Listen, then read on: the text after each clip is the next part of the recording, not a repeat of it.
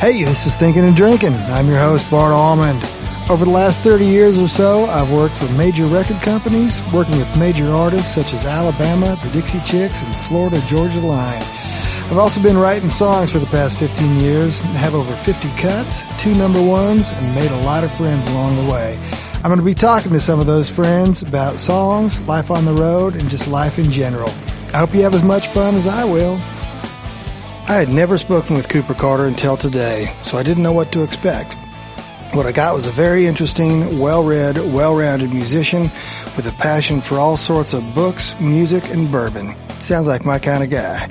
Cooper's probably the most well-known Fractal AxeFX expert in the land, but he's also a killer guitar player, a killer writer, and he tells us a little secret in our time together that he has his first solo album coming out sometime this year. I'm so glad to get to know this guy, and I can't wait to get to know him a little better. Here's Cooper Carter. All right. Thinking and Drinking. Cooper Carter, how are you, man? I'm doing well. I'm drinking right now a sparkling water, not very sexy. I would usually, if it were a little later in the day, I'd have a bourbon. I'm drinking flat water. There we go. So yes, I'm trying to do more thinking and less drinking the older I get, for sure. Yeah, me too. What's your favorite bourbon? During the pandemic, you know, it's easy to drink a lot when you're just sitting around. Yeah. What's your favorite bourbon? You know, my daily drinker is Makers. I like Makers 46. My brothers and I drink a lot of bourbon. My brother-in-law is a big Makers fan. My wife's brother, he always comes over and brings a bottle of Makers. So I tend to drink a lot of Makers. You know, if price is no object, I do like Pappy a lot. I know that's like who doesn't, but I know some people who don't, but I enjoy drinking that. I like A.H. Hirsch Reserve a good bit, but those are hard to find now these days too. Yeah. Have you tried Weller's? Oh, yeah, of course. Absolutely. Yeah, because, I mean, it's a lot like Pappy, I think. It's very similar. Yeah. The last time I had Weller's, actually, I believe was after a Dream Theater show, actually. I think John Petrucci had a bottle of Weller's. I think it was Weller's. He's gotten really into bourbon. He really enjoys it and knows a lot about it. He talks about that in interviews and stuff. Yeah. But, I always, anytime I'm seeing him, I show up with a new bottle and we try a little bit or a lot of it. I love a good bourbon, though. What about you? Yeah, man. Bourbon and vodka, and now my wife is into gin. So we're... Yeah. It's just like... my wife loves gin. I've never been a gin fan. It's like... you know, most of them are too junipery for me. Like it's like somebody crushed a Christmas tree up in vodka. I'm like, I gotta go. You know, so. Right. I do like vodka. We've spent a lot of time last couple of years in Ireland and Scotland, and so I love those the Irish whiskeys and the Scotches, and it's just interesting going through a distillery that's the size of your house. Right. You know, these micro distilleries are it's pretty fascinating, and just the part of the country and the peat and whatever just makes that taste like that taste. It's fascinating to me. Well, yeah, I mean, what's so amazing about that too is like, you know, us Americans, we think we have history, and then you go to Europe and it's just this distillery's been making the same whiskey for fucking 500 years or something. It's like, it's way cool. You're over there and you know, it's a castle, and his dad's dad going back to, you know, King Henry V or whatever. Yeah, it used to be. It's distilled in concordance to the purification laws of 1774, which meant you had to have like a fresh sheep stomach or something. You gotta love it. Well, are you from a musical family, or are you the guy? I am definitely from a musical family. Actually. It's funny you say that. My dad and my brother, if you go on my Instagram right now, actually, I uploaded a ridiculous Instagram story last night. My dad and my brother were over, and we cranked up a bunch of Neil Young, and we were all jamming. It was a good time. I've got one brother who's intense musical connoisseur, really knows music, really appreciates it, but he doesn't play. And then I've got a brother who actually is a touring violinist and a damn good guitar player and songwriter as well. But he plays in an Americana band, plays fiddle in that. And then he plays in his own band guitar. It's kind of like a power pop sort of big star replacements. Cool. That kind of, yeah, really great. And then my mom is a very good pianist. She was a competition pianist in college and high school way back. And then my dad is in the music business, and he plays as well, you know, as a hobbyist, but he's on the management side of things. So I grew up in a very musical household. Yeah. I certainly was not the only one playing music growing up, and it's ended up I'm not the only one still doing it. So was your first guitar acoustic or electric? What was laying around the house? You know, I was very fortunate. I mean, we had a studio in our house, and my dad, he collects guitars. He had a lot of guitars, and I very famously ruined a couple of very nice guitars when I was young. And my dad was very, very encouraging of my playing, and I really abused a Taylor that he had. And then when I first started touring, actually, I stole his Strat for a while, and the Rode did its work on that one. And it's definitely got some age on it. But the first guitar I ever had was actually like a 4-string kind of like learner's ukulele type of thing. Oh, cool. I think I was 5, maybe 6. I was taking lessons where you play Jingle Bells and Mary Had a Little Lamb and, you know, single note stuff that you're reading, and they don't really even teach you you get the GDC, but it's mostly learning. It's not, I would not call it classical guitar, but sort of like, you know, single note melody kind of just learn how to move your fingers sort of thing. And then I guess when I was a little older, probably, I don't know, 9 or 10, I got a baby Taylor, and that was what I played for years, well into my teens. It was funny, like the first time I ever seriously sat down to play a full size acoustic, I think I was probably like 12, and I was like, Jesus, this thing is huge, you know, because I'd been ripping it up on a baby Taylor for the better part of 7 years at that point. And I just like, it was this massive, you know, I remember my guitar teacher handed it to me. He was like, here, you need to start learning how to deal with this. I was like, it's big, you know? So, oh man.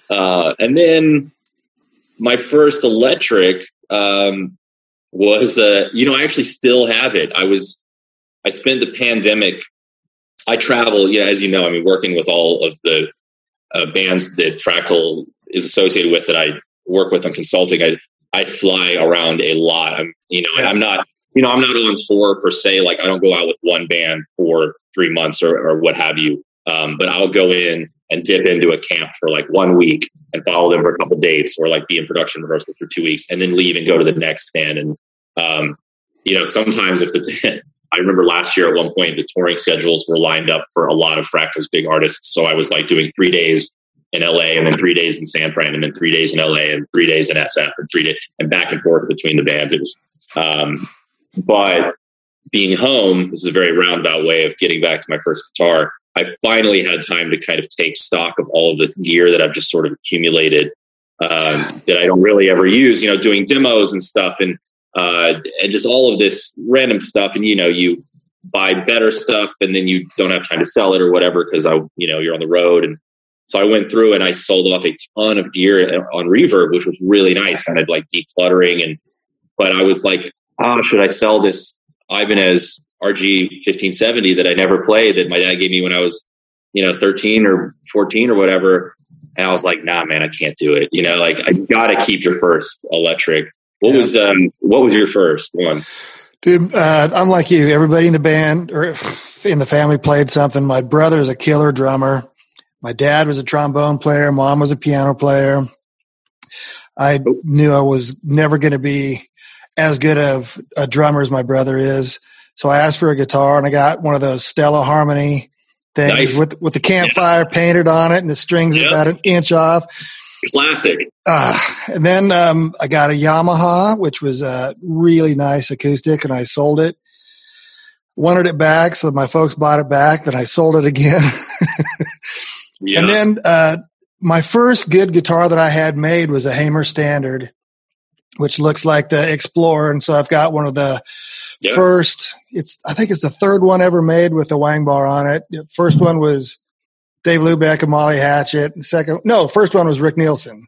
Second one was Dave Hlubek, and the third one was me. And so I'm in all those guys like Bonamas and all these guys, Mike Hickey, talking about all these goofy guitars like that. But yeah, it's now. I mean, I need to do what you do. I mean, crap. This is just a little. Yeah, it builds up. Yeah, I know the. I mean, one of the biggest things for me was when I first started working with Fractal. In 2011, I put a bunch of pedals and amps in storage and literally have never touched them again. So yeah. That really downsized my world. You know, I don't even I keep one combo in my studio just in case I need to do a video for Fractal showing how to run the Fractal in an amp. But I mean, I've got a bunch of gear in storage that I have not attacked. That I should, because it builds up, I mean, I love to be right behind Rick Nielsen, though. He's a legend, and I love Rick Nielsen. Yeah, he's awesome. I always say if you open a guitar case and can't remember buying that guitar, then you're not going to miss it when you sell it. Yeah, I've never gotten to that. I was saying earlier, I don't really, other than music, I don't really collect anything. When I was a kid, I was a voracious collector, and I actually have, this is so ridiculous, I don't even know why I'm admitting it, but I have a storage space that literally, it's like a 5x10, and it is full of literally only Star Wars collectibles. I spent all of my allowance when I was a kid, every week, I would buy every Star Wars thing, and I should sell it to some collector. There's a guy who runs museum or out in New Mexico or somewhere, I can't remember what, but it's just sitting there, and there's some cool stuff, some of it, if I ever had the space to have a room where I could just put some of that shit up and my wife wouldn't murder me, I would have some of it out. But I've got a few of the rarest pieces in my studio that are kind of fun, but I never really collected anything, and that kind of includes guitars. I don't really have as many guitars as some people expect. I get asked a lot podcasts and stuff, how many guitars you have, and I think it's 15 maybe. Oh yeah, that's not that bad. And they all have specific kind of use, more or less, I think it might be 17. I don't know, but it's not a lot. I don't really, they're tools for me, and I love them. I love guitars, obviously, but I'm up to about 55, but they're all standard. Yeah, but I mean, it's I never wanted to be John Five and have 100 tellies. I wanted to have one or two really good tellies and one good Les Paul and a couple of good Music Man, and and just kind of spread it all around. But So what? I'm sorry. Go ahead. No, I love that. I mean, I definitely, if I were to collect, it would be to have a couple great examples of different styles. I definitely I'm the same way. I wouldn't want to own 45 Strats or whatever. It'd be nice to own, 5 different Strats that all have something cool about them. But to be completely honest, when Music Man developed the new Cutlass line and demoing that one, one of the first, production runs of it. And, Dudley wound the pickups designed after, I think it's a mid 60s. I can't remember. I don't want to say the year and have it be wrong, but early to mid 60s Strat, that I believe was Derek's over at Ernie Ball Music Man. Okay. And they wound custom pickups to match that and the body styling and everything. And that really I had them custom make a Cutlass for me, to my exact specs. And I've just stopped lusting after Strats now. It's just so good. It plays a vintage guitar, but it has all of the benefits of brand new, high tech. Yeah. I've got a 61 and it doesn't ever leave the house. So it's kinda, it's worth it, but it's not worth it in that sense. But I mean, with guitars like that, you got to be careful. The reality is guitars are meant to be played, but acts like that, that's an investment. I mean, especially recently post 2008, the value after the housing crisis, the value of musical instruments, people finally caught on to the fact that some of them are worth a fortune. Yeah. And it's a good idea. It's a great investment for a lot of people. So. Oh, dude. It's funny. One day I had to sit down for insurance and write out what everything is worth. I said, I told my wife, I go, you can, here's what you can sell these for once I die, because this is what the round figures you're going to be. But yeah. So you went to Berkeley in 2005.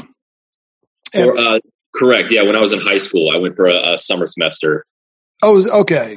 So what got you? I didn't go there for college. I went to Northwestern for college, but okay. So what did you study at Berkeley when you were there? So I did the summer intensive, and my concentration was guitar performance and then music theory.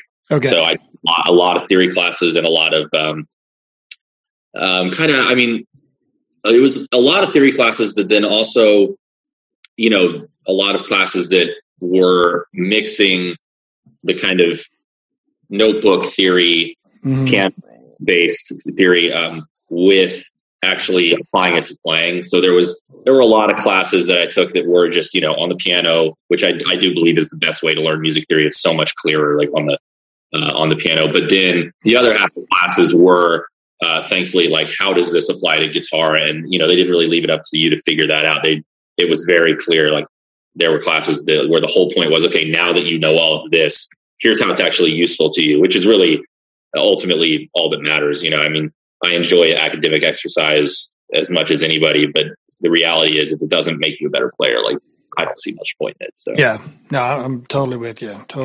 So then you went to Northwestern. What did you study there? So when I was at Berkeley, I had a really amazing time, and I did the summer program. I think it was about, I can't remember what it was, like a month and a half or 2 months. And it was really fantastic. I was 15. I turned 16 while I was there. So yeah, it would have been, I don't know what year that would have been, but I think it was 2005. But my reason for going was I had a good friend who was a pianist. He went, he said it was just an amazing experience. He went the summer before. And I went kind of because I was really torn at that point. I didn't know if I wanted music to be school and school to be music. I knew at this point I was playing like 4 or 5 hours a day minimum. Mm-hmm. Yeah. I would stay up until I would get all my homework done. And, you know, at 10 o'clock I would go play music until like 3 a.m. And I was my high school years and college years for that matter was like, I was young enough to be able to be like, this is what I'm doing. And I only need 4 hours of sleep. And then I'm going to sleep the entire day Saturday, you know? So I was playing sometimes 6 hours a day, just playing guitar all the time. I really wanted to make sure that the, you know, structure of a school environment wasn't going to kind of stifle my love of that. And I really loved being at Berkeley. I learned an amazing amount in those, you know, 6 weeks, or I can't remember what it was, but I learned so much, but I also learned that I really wanted to be able to do that at my own pace and have music be that thing that was the escape for me and not the concentration.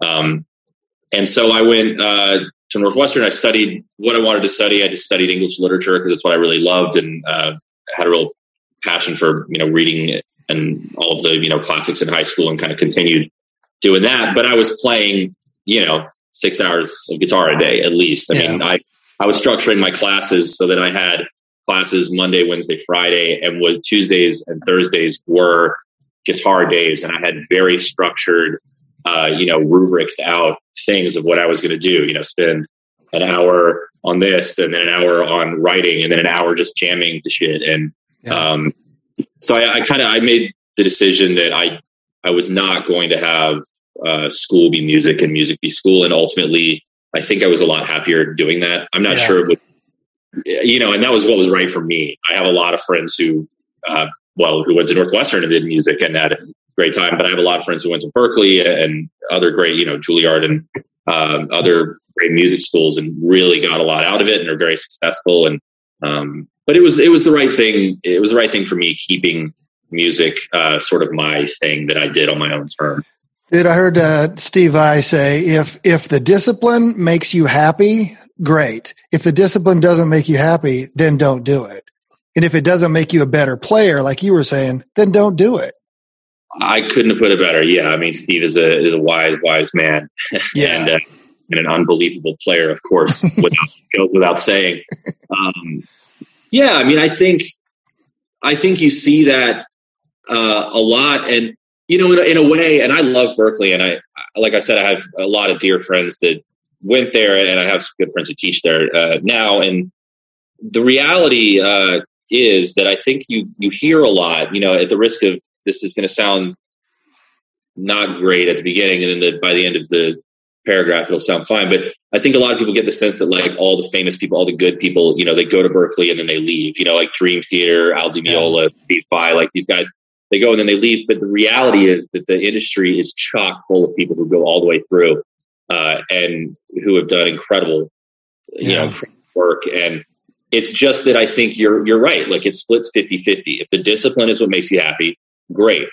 If it's not, great. It's two sides of the same coin. And I think for a lot of people too, I mean, like I know, you know, the guys in Dream Theater, John Myung and John Petrucci famously in high school, you know, if they saw each other out in the afternoons, they would just, you know, they just look at each other and assume, okay, you did your 5 hours, you know, because they had that they were going to each practice 5 hours. And with discipline like that as a teenager, like honestly, who the fuck needs school? If you have the discipline at 14 or 15 to sit down and play 6 hours of guitar, then I'm not sure you really need anybody telling you what to do.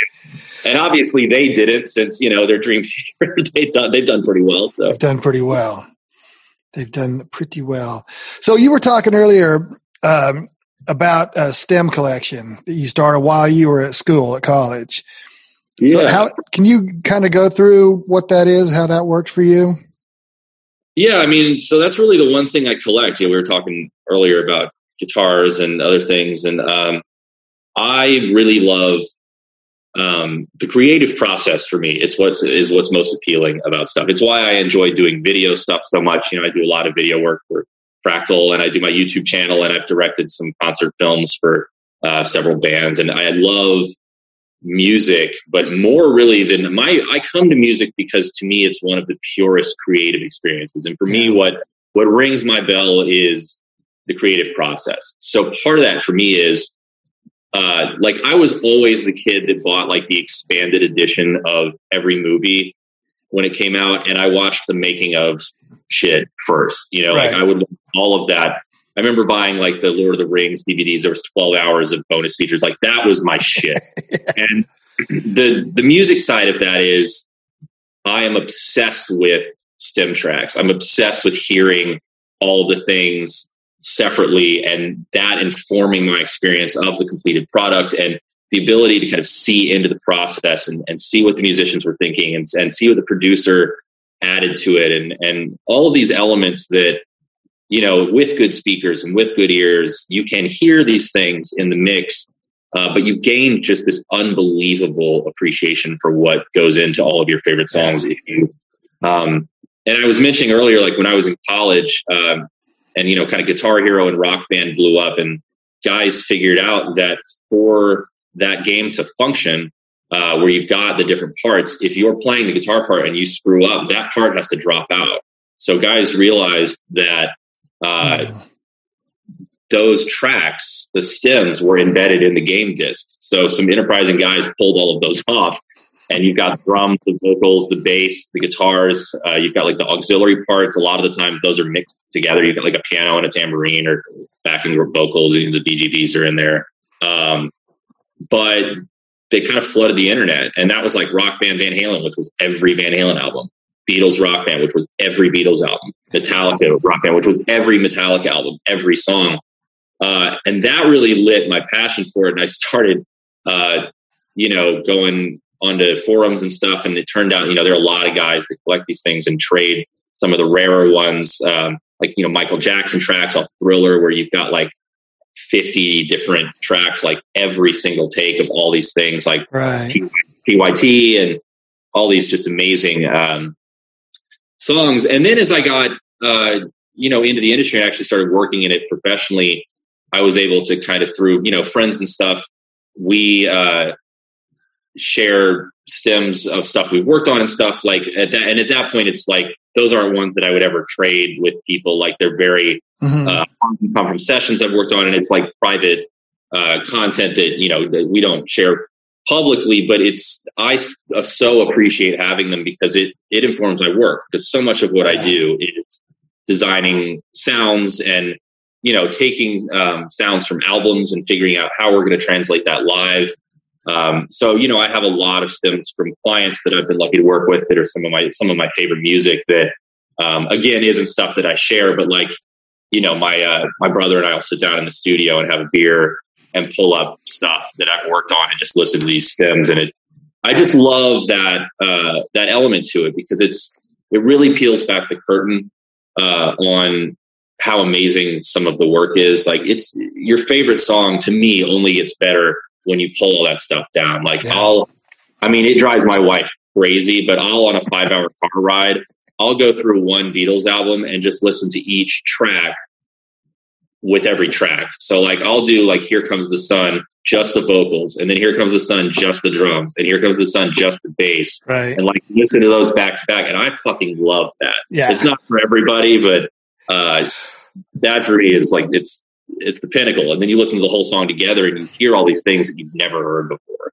Well, what you're doing with Fractal and consulting and stuff, I mean, I would think it's amazing when you pull up an amp sound, when you pull up a Fractal sound, and you get like this diesel with a boogie, and it's just super overly saturated, and then you put it in a track and it just disappears. Yeah. I mean, that helps you production wise really understand how tones fit in tracks and how certain guitars fit in tracks.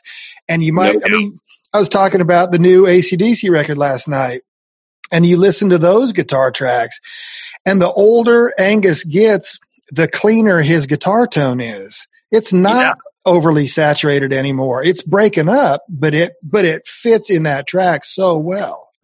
One of the things that I confront most often when I'm talking to people, you know, in clinics or on the Fractal forums, you know, the Fractal Facebook groups, people are asking me questions. In my master class, we have a chat board there and a messaging system, and students can ask questions. But I find that the number one thing that people run into is how to get their tone to sit in a mix or to sit with a band. Yeah. And it really amazes me. It kind of, I mean, when I first started out doing this professionally, it really surprised me how few people realize that the tone that sounds good to you when you're at home alone or you're in the studio alone and you're playing, just, you know, rocking out, that tone actually, like, it can be God's gift, but it's probably like 90% of the time a pretty shitty tone to use on stage or on a record. And then you go, you go and listen to these stems, and, you know, people put them all over YouTube. 10 years ago, my collection was tipped way heavier towards stuff that not a lot of people had heard. But at this point, I mean, I think, music blogs like Consequence of Sound and stuff, every week they pick a different YouTube video where somebody's uploaded, like, here, Freddie Mercury's isolated vocals from We Are the Champions, never before heard. It's like, dude, we've been listening to this for years. Somebody just uploaded it on YouTube. Like, and it's amazing. I mean, that is hearing the gang vocals on, or the harmonies on We Are the Champions, Queen is like, dude, it's spine tingling. It's unbelievable. Yeah. But back to what I was saying though, like, people, overwhelmingly, like hobbyist guitarists and, you know, bedroom guys and dudes who aren't doing it professionally, they're always really surprised when they hear those stems. They're like, wow, this is so weak. Like, there are no balls. There's no, there's no chunk. And the tone, they always say, like, the tone is so fizzy. It's so, like, ratty and trebly.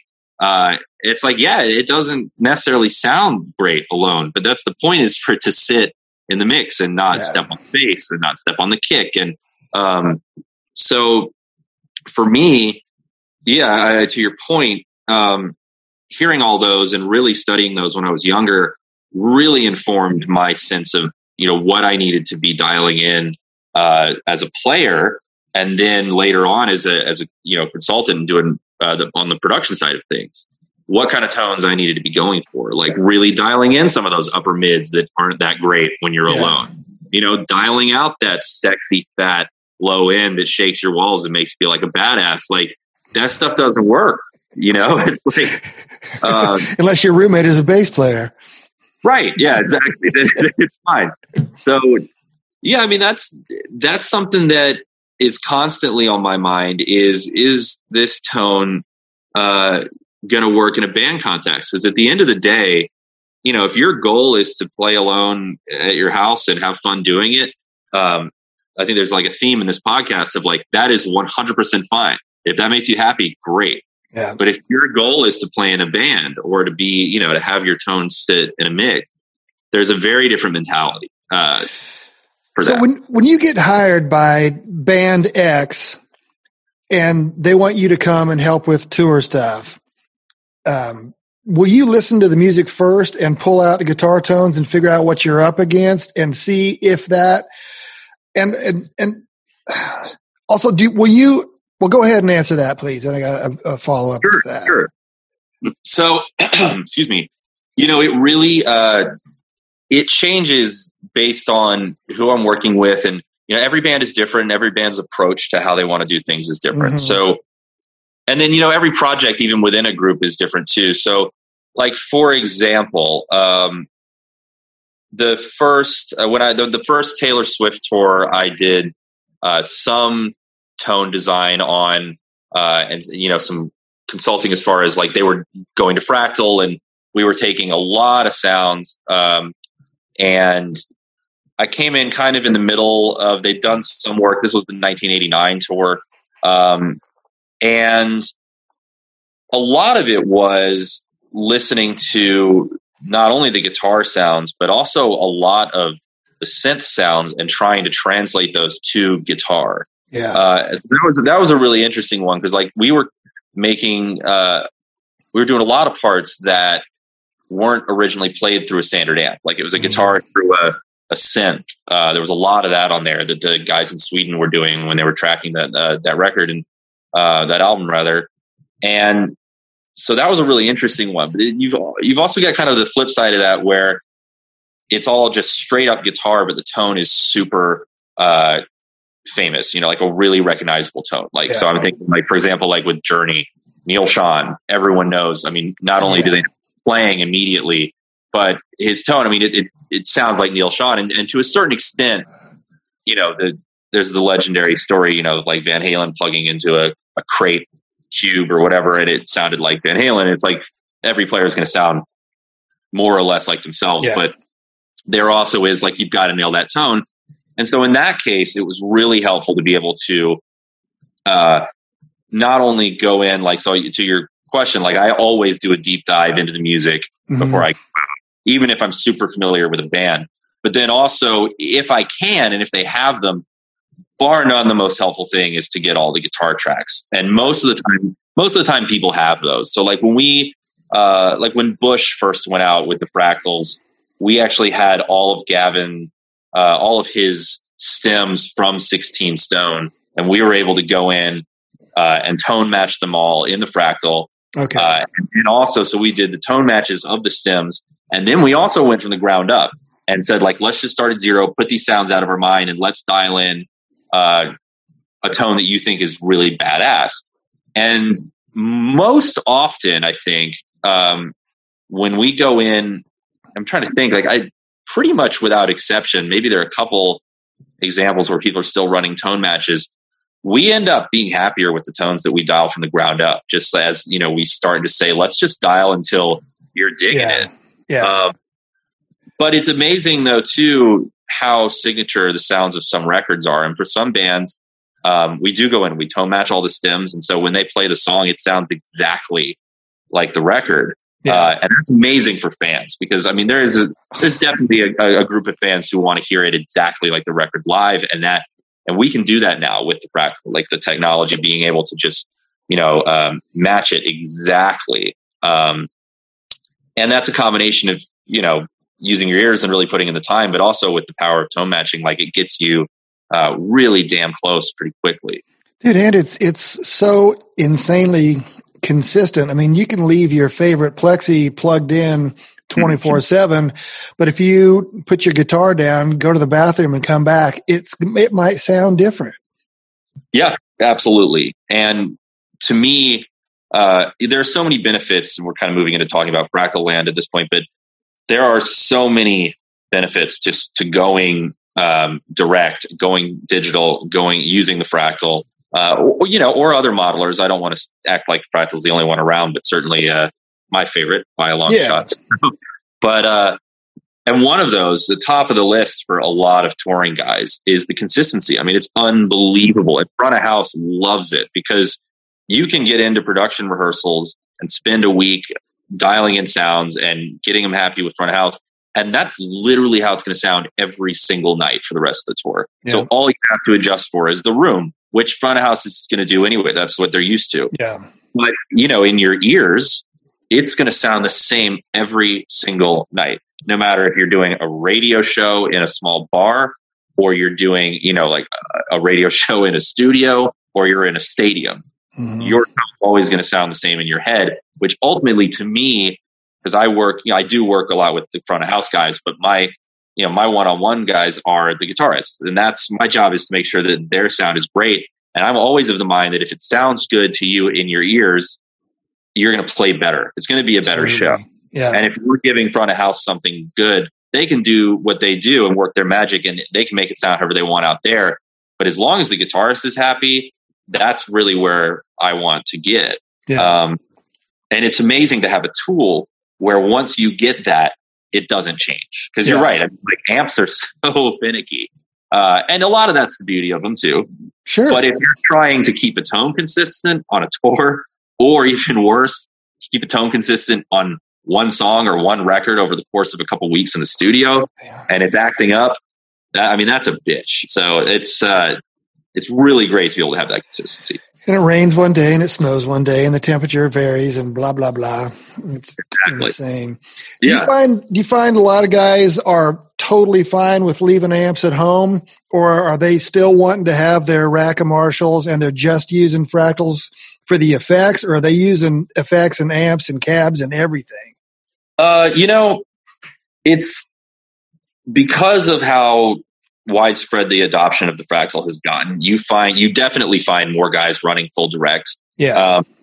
And it really is the case where we are at the point now with the modeling where I have seen there are a long list of very top tier guys who I can't, name, but who I have seen in blind A/B tests not be able to tell which is their amp and which is the Fractal. I don't doubt that at all. And the reality is, once that happens, if they're amenable to it and they're able, because some guys, they don't want to believe that. And, but once that switch flips, most guys are absolutely fine with saving on cartage. I mean, cartage is the most expensive part of touring and one of the good parts for sure.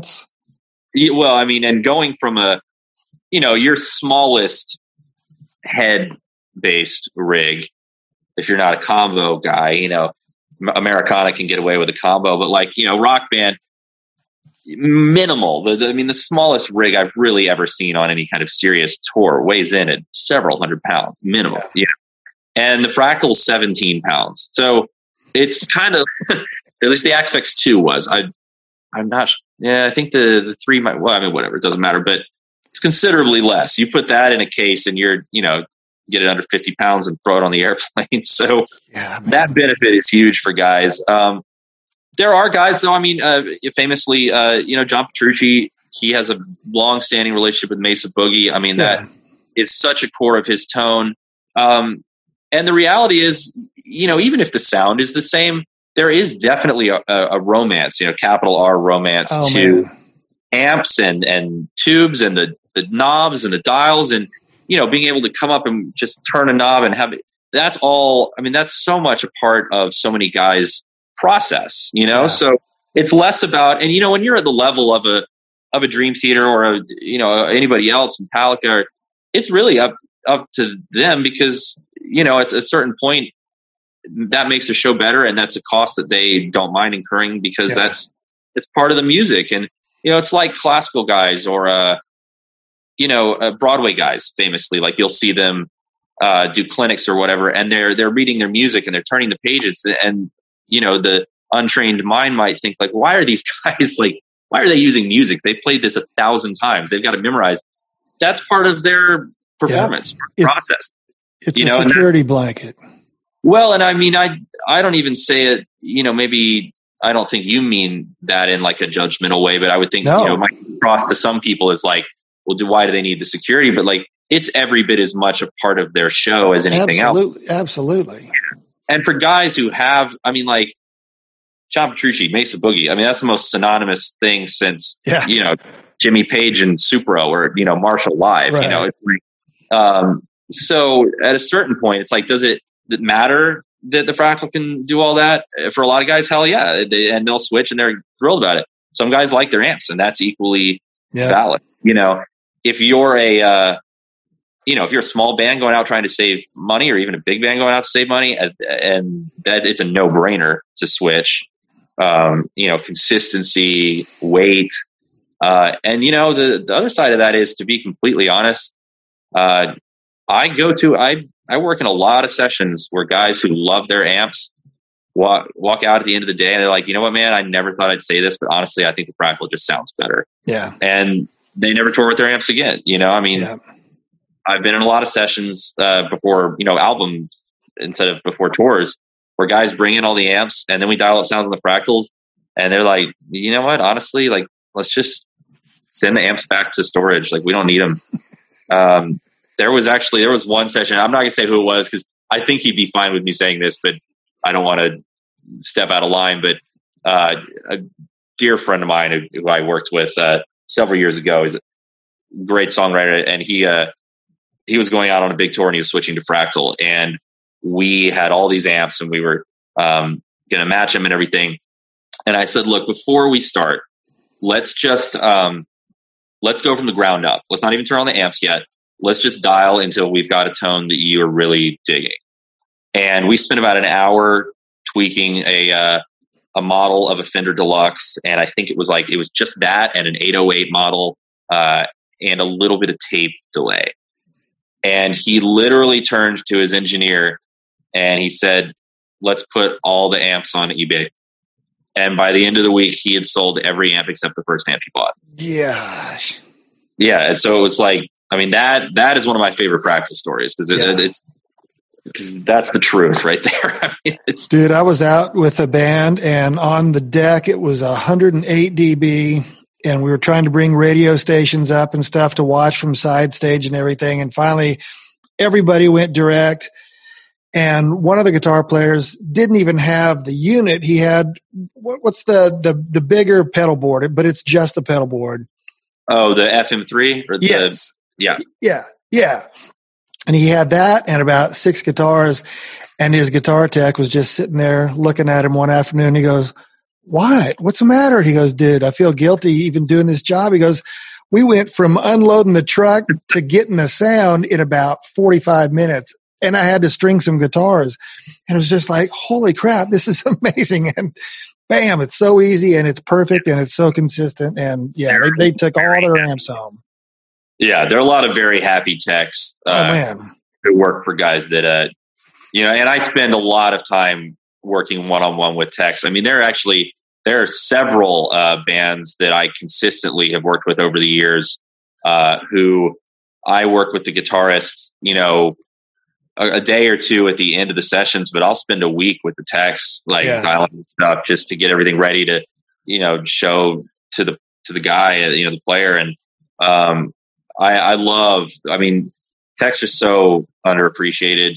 I mean, by the public at large, you know, who never really even consider it, but even within the industry, like, you know, those are the guys that keep the fucking show running, man. I mean, and you know, the best players and the, you know, kindest guys, the coolest dudes, they all know that, and they pay them and treat them accordingly. But, you definitely run into some bands where they don't, which is a bummer, because those are the guys that, I mean, the wheels don't roll with crew, man. The crews were the lifeblood. Let that band do a show without those techs, and they'll start treating them better. Exactly. But there definitely are a lot of techs who whose backs are a hell of a lot happier after having switched to Fractal, that's for sure. Yeah. Yeah. I assume you've dipped your toe into the Kemper well as well. I have played through Kempers. I have definitely, you know, explored them in depth, yeah.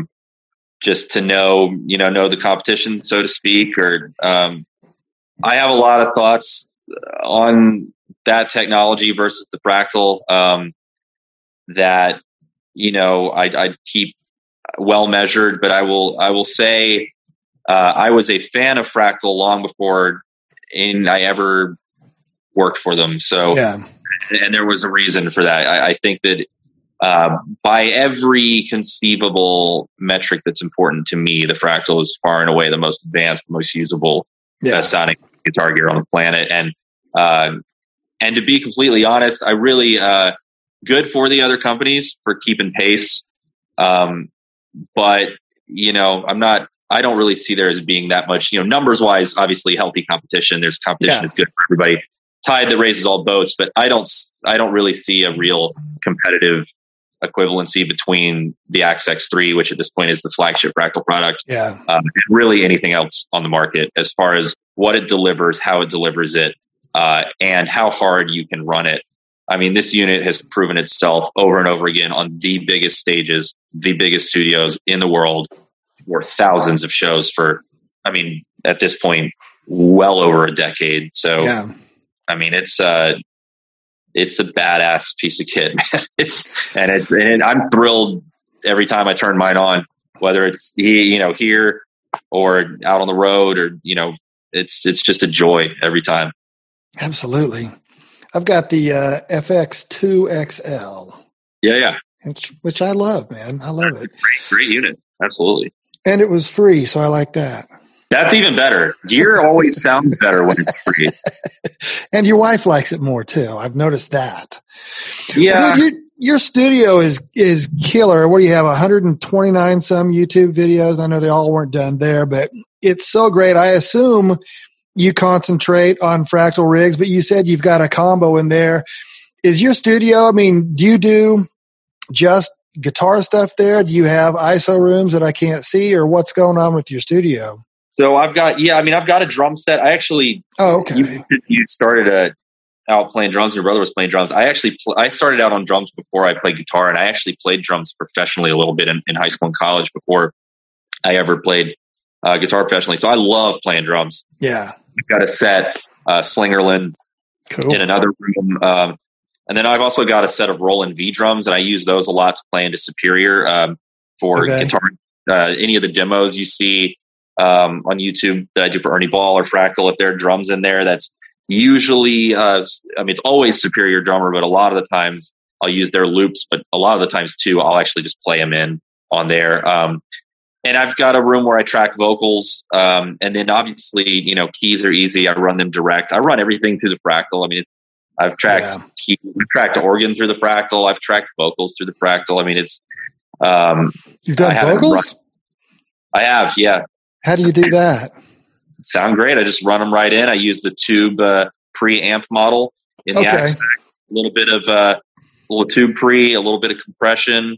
I use the studio compressor out of the AxeFX, and then I'll usually dry take them into the DAW, and then run them back out into some of the reverbs and stuff, and reamp of sorts, but bust them out into the Fractal. And I've done a lot of vocals that way. I've tracked a lot of vocals for various people with vocals through that. And yeah, it sounds great, man. Well, what is the Atlanta studio situation like? Are you guys cutting stuff there? Is everybody got their Pro Tools at home and they're all working separately, or what's happening? You mean like as in terms of like currently with the pandemic and everything? Yeah. I mean, everybody, I actually was just talking to a friend the other day, and he was saying he wanted me to run over to his studio down the road and help him out with some Fractal stuff. And that was the first time in a while anybody's ever been like, hey, let's get together. Because the reality is, I think, the Atlanta music scene, as far as like the local scene, is very close knit, and everybody kind of knows everybody, like any scene, but we also, it's kind of funny. Like there were a couple really big studios in Atlanta up until kind of like the early 2000s and the late 2000s, and a lot of them closed. And they were really just amazing studios. And so at this point, like, you've got this situation now, which is similar to every, other city though, just because gear has gotten so cheap and everything, where most local guys have built out home studios. Like, I mean, everyone, so in my solo band, it's me, my drummer, my bassist, keyboardist. Each one of us has a pretty full-fledged studio, like, on our property, which is kind of silly when you think about it. But I think during the pandemic, I know a lot of guys have poured their vacation money or whatever into upping their studio game. And, there's a lot of Instagram stories of guys who are building out their studios and everything. So at this point, I think we're going to be, once everything is able to be normal again, have a pretty good picking of like whose studio you want to work at, which is kind of cool. I also think we're going to see a lot of just amazing music coming out very soon, because I know so many guys have just been grinding away. Absolutely. And as hard as this year has been for so many people in the music industry and everywhere, just because of, the pandemic has been awful and it's hit so many people so hard. And I tend to want to look on the bright side of things, though, despite all of that. And I think the reality is, for a lot of people, and I don't want to risk offending anyone who was hit really hard by this, and this was the furthest thing from their mind. But I think a lot of musicians who were on the road and have been fortunate enough to be financially and health-wise secure enough to take some time have really found this year to be an opportunity to do some things that they haven't gotten around to doing. I haven't really talked about it. This could actually probably be the first time I talk about it. It'd be the lead-off line for your podcast, but I'm very close to wrapping up a solo album, which I've been working on for years now, and finally kind of had the time to really bear down and get serious about finishing it.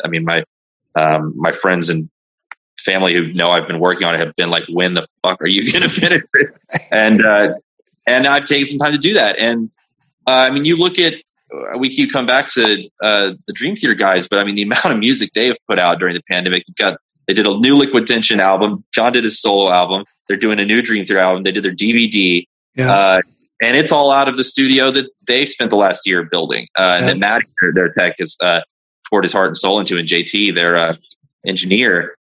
But I think it's been, in a way, if you want to look at the bright side of this, it's been kind of a cool time for musicians who have been able to, have the space to maybe do some things they haven't done, to really focus on their craft and focus on their space and their.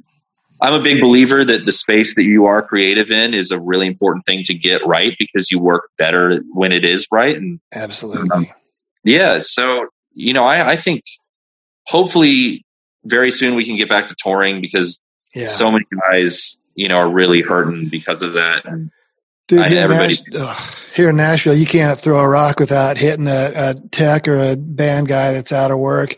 But you're right in saying we're going to have all this amazing music, because also you're not ignoring something by sitting down in your studio and recording your stuff for you. You're not ignoring anybody else. Right. Yeah. And I think the other thing too that really gives me hope is how much, and, I've been really fortunate to, just because I do so much of the video side of stuff, I've been doing a lot of work for bands, consulting and producing live streams and these sort of things. And it's been so encouraging to see how hungry people are for music. Yeah. And that, when we get back, when it's everybody's vaccinated and we're safe and this, this fucking thing, we beat it. I think people are just going to pour into venues. Yeah. It's going to be one of the most vibrant times for live music. People are going to have worked on all these amazing albums. They're going to come out. People are so ready to get out and rock and dance and scream and just have a great time. This could be the best time for live music in a decade.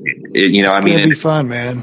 And I'm so looking forward to everybody being able to get back out on the road and see all their, their road family too. I miss seeing all the guys that I work with and And I know everybody's just like aching for that experience of being back out. Yeah. You know, I mean, the road has its ups and downs, no doubt. But man, when it's good, it's the best thing around. It's why we do what we do. It's playing music live and working on music live and being a part of that. I mean, there's nothing like that. Absolutely. Having your wife to miss, that's kind of fun. Yeah. I mean, that's honestly, some of that is, I mean, it's, you know, funny, but it's true too. You know, some of that's healthy. Like it's, you know, being away makes you appreciate what you have. And it's been great for me, at least. I'm very lucky. My wife and I are very happy spending all of our time together, but yeah. Some people it may not, you know, I mean, she's really the only person I ever want to hang out with. So it works. This year's worked well in that department for us. But. That's how we are. That's awesome, man. Well, cool, man. Do you want to do my lightning round real quick? Absolutely. Let's do it. I'm just going to throw a question out there. Just whatever pops into your head. Sure. What's your favorite book? Oh, man. You know, I want to say Hamlet, but that's not a book. It's a play, and it's the book of the play. So I'll give you a better one. I've got a giant bookshelf here of all my favorite stuff, but God, man, probably the Iliad. All right. Yeah. That's a good one. I don't know. Or the Odyssey. I go back and forth between those. Probably the Iliad though. So you live in the classics land. You're not so much what's going on now. Oh, I'm a huge fan of contemporary stuff too. I mean, I read a lot of Murakami, and I read a lot of everything. I try to get through them. I mean, if I what did I read most recently that was good? Oh man, I just finished an incredible book. I don't know if you're into history or anything, but The Swerve is an unbelievable book. It's about it's the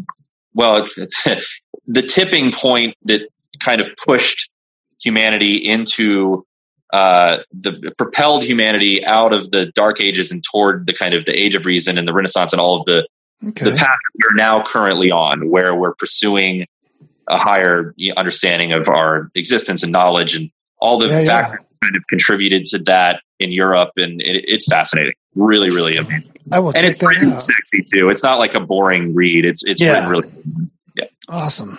That was a long answer for a lightning round. That's good, man. That's awesome. What's the last gift you gave someone? I got my wife a new car for Christmas a couple weeks ago, or nice. I guess a month or so ago at this point. So that's the last one. You a bath or a shower guy? I am definitely a shower guy. I love showers. I like baths too. I mean, but I prefer, I've got a hot tub, so I spend a lot of time in that. Yeah. Too much. Yeah. What's the first concert you saw? How old were you? And did you get a t-shirt? This one is tough because my dad's a manager. So the first show I probably saw, I was probably, 2 months old. Right. And it was one of his clients, and I definitely have a t-shirt. I still have it. I have many t-shirts. Yes. Yes. So your dad works in management still to this day out of Atlanta? He does, yeah. Yeah. That's awesome. First show I ever went to alone, that's probably a better one. Like the first show I paid to go see because I was a fan was probably alone when I could drive, and it was cool. I went with friends. It was the Mars Volta, and they were absolutely out of control. It was fucking awesome. Actually, one of my best friends and I, we were talking about that the other day. This was like 15 years ago or whatever. Yeah. They were so intense and so loud and so insane. It was the coolest thing I'd ever seen. I was just like, this band is nuts and I love it. Yeah. That's awesome. Yep. What's the last movie you saw in a theater? I masked up and went to an 11 a.m. showing. I was the only one IMAX for Christopher Nolan's Tenet a couple months back. And I know you said with all your Music Man stuff that your guitars are kind of more tools than anything, but they're fantastic tools. But if money was no object, what guitar would you buy? Oh, that's not even a question. If money were no object, I would have bought one of the Jimmy Page Les Paul painstaking recreations. I think they sold for $500,000 or whatever. Yeah. I think they did 15 of them, or I can't even remember. Yeah. When I think they came out when I was in in high school or college, I was just like, holy shit. But yeah, I'd love to have one of those. Yes. I would love to have bought David Gilmour's Black Strat. That would have been nice. Oh, man. Yeah. Almost anything, even his Martin 12-string stuff that went out the window, that would have been fun. Yeah. Honestly, even more than the black one, I would have paid, if I could have, if I had the pocket for it, I would have definitely ripped out some serious cash for the red with the EMGs that he played in the 94 Pulse Tour, because that is my favorite era of his tone. Yeah. And yeah, I would do horrible things to play that guitar. What would you be doing if you weren't doing all of this stuff? I would be probably directing films full time. If I didn't do any music at all, I would, as a player, I would love to direct concert films and stuff, which I do sometimes. And I really love that. And again, as we were talking about earlier, really only because I love playing music, but I really just love the creative process in whatever form that is. Right. And so if it's creative and there's music involved, I don't really care what role I'm playing in it. Yeah. So. That's great. What are you listening to for fun these days? That is a funny question. I don't listen to a lot of current music, like current pop, unless I have to for work. But I've been going down, it kind of comes around cyclically, every so often you go, I think once a year I go into a deep month of listening to Allman Brothers. And this is that month. I've been listening to nothing but Allman Brothers for all week. My wife's enough Allman Brothers, but yeah, every time I get in the car or whatever, I've been on an Allman Brothers kick pretty hard recently, but other than that, I listen to a lot of guitar music. Yeah, I listen to a lot of Dream Theater and a lot of Greg Howe and a lot of Eric Johnson and Pink Floyd. It's standard guitar guy stuff. There's no surprising answers here. Right. So. Yeah, I got to meet the Allman Brothers, and because my last name is Allman, Greg looked at me he goes, "Dude, are you a little brother or a son I didn't know that I had?" It's no relation. That's funny. I never met Greg, but I know his son Kevin Allman. He played in a group. They were in Atlanta for a while, and Bonamas actually played all the leads on his first album. There's some ripping leads on that album. It's called it's Devin Allman's Honey Tribe, and that album Torch. Do you know that album? Yep. Yeah. Bonamas just unloads on that album. It's there's some searing shit. It's great. So what's next for you? What are you hearing on the touring front? I was on a call the other day about that, and I'm crossing my fingers for the fall. But at this point, honestly, I think most people are still kind of holding their breath. I know that people are scheduling stuff in Europe, and Bush actually just announced, and it's public now, so we can talk about it, but they've been planning for a while to run down to Australia for a tour, because Australia, if they have a mandatory quarantine period and all this, but they are actually doing live music with people who have tests and stuff. Much like in Hawaii, where, everything, you've got a COVID test and you have it on your phone and then you can go wherever you want as long as you beep your phone into the thing. And so they're actually doing live music, and I think that's in April maybe. So they're going down for that. And wow. It's going to slowly start coming back. I don't think it's going to be just like a switch is going to flip. And yeah, I'm with you. But I think most people scheduling stuff for the US, if they're looking at the fall, the pessimist in me, I'm not sure I've come across as a pessimist during this podcast, but I think at heart, unfortunately, I kind of am. I don't think we're going to see any real touring in the US until 2022. That's I don't see it happening. For one thing, I don't see people genuinely in mass, smart, considerate people really being comfortable packing into venues and really letting loose. Especially not arenas and stuff where you're elbow to elbow with 15,000 people that you don't know.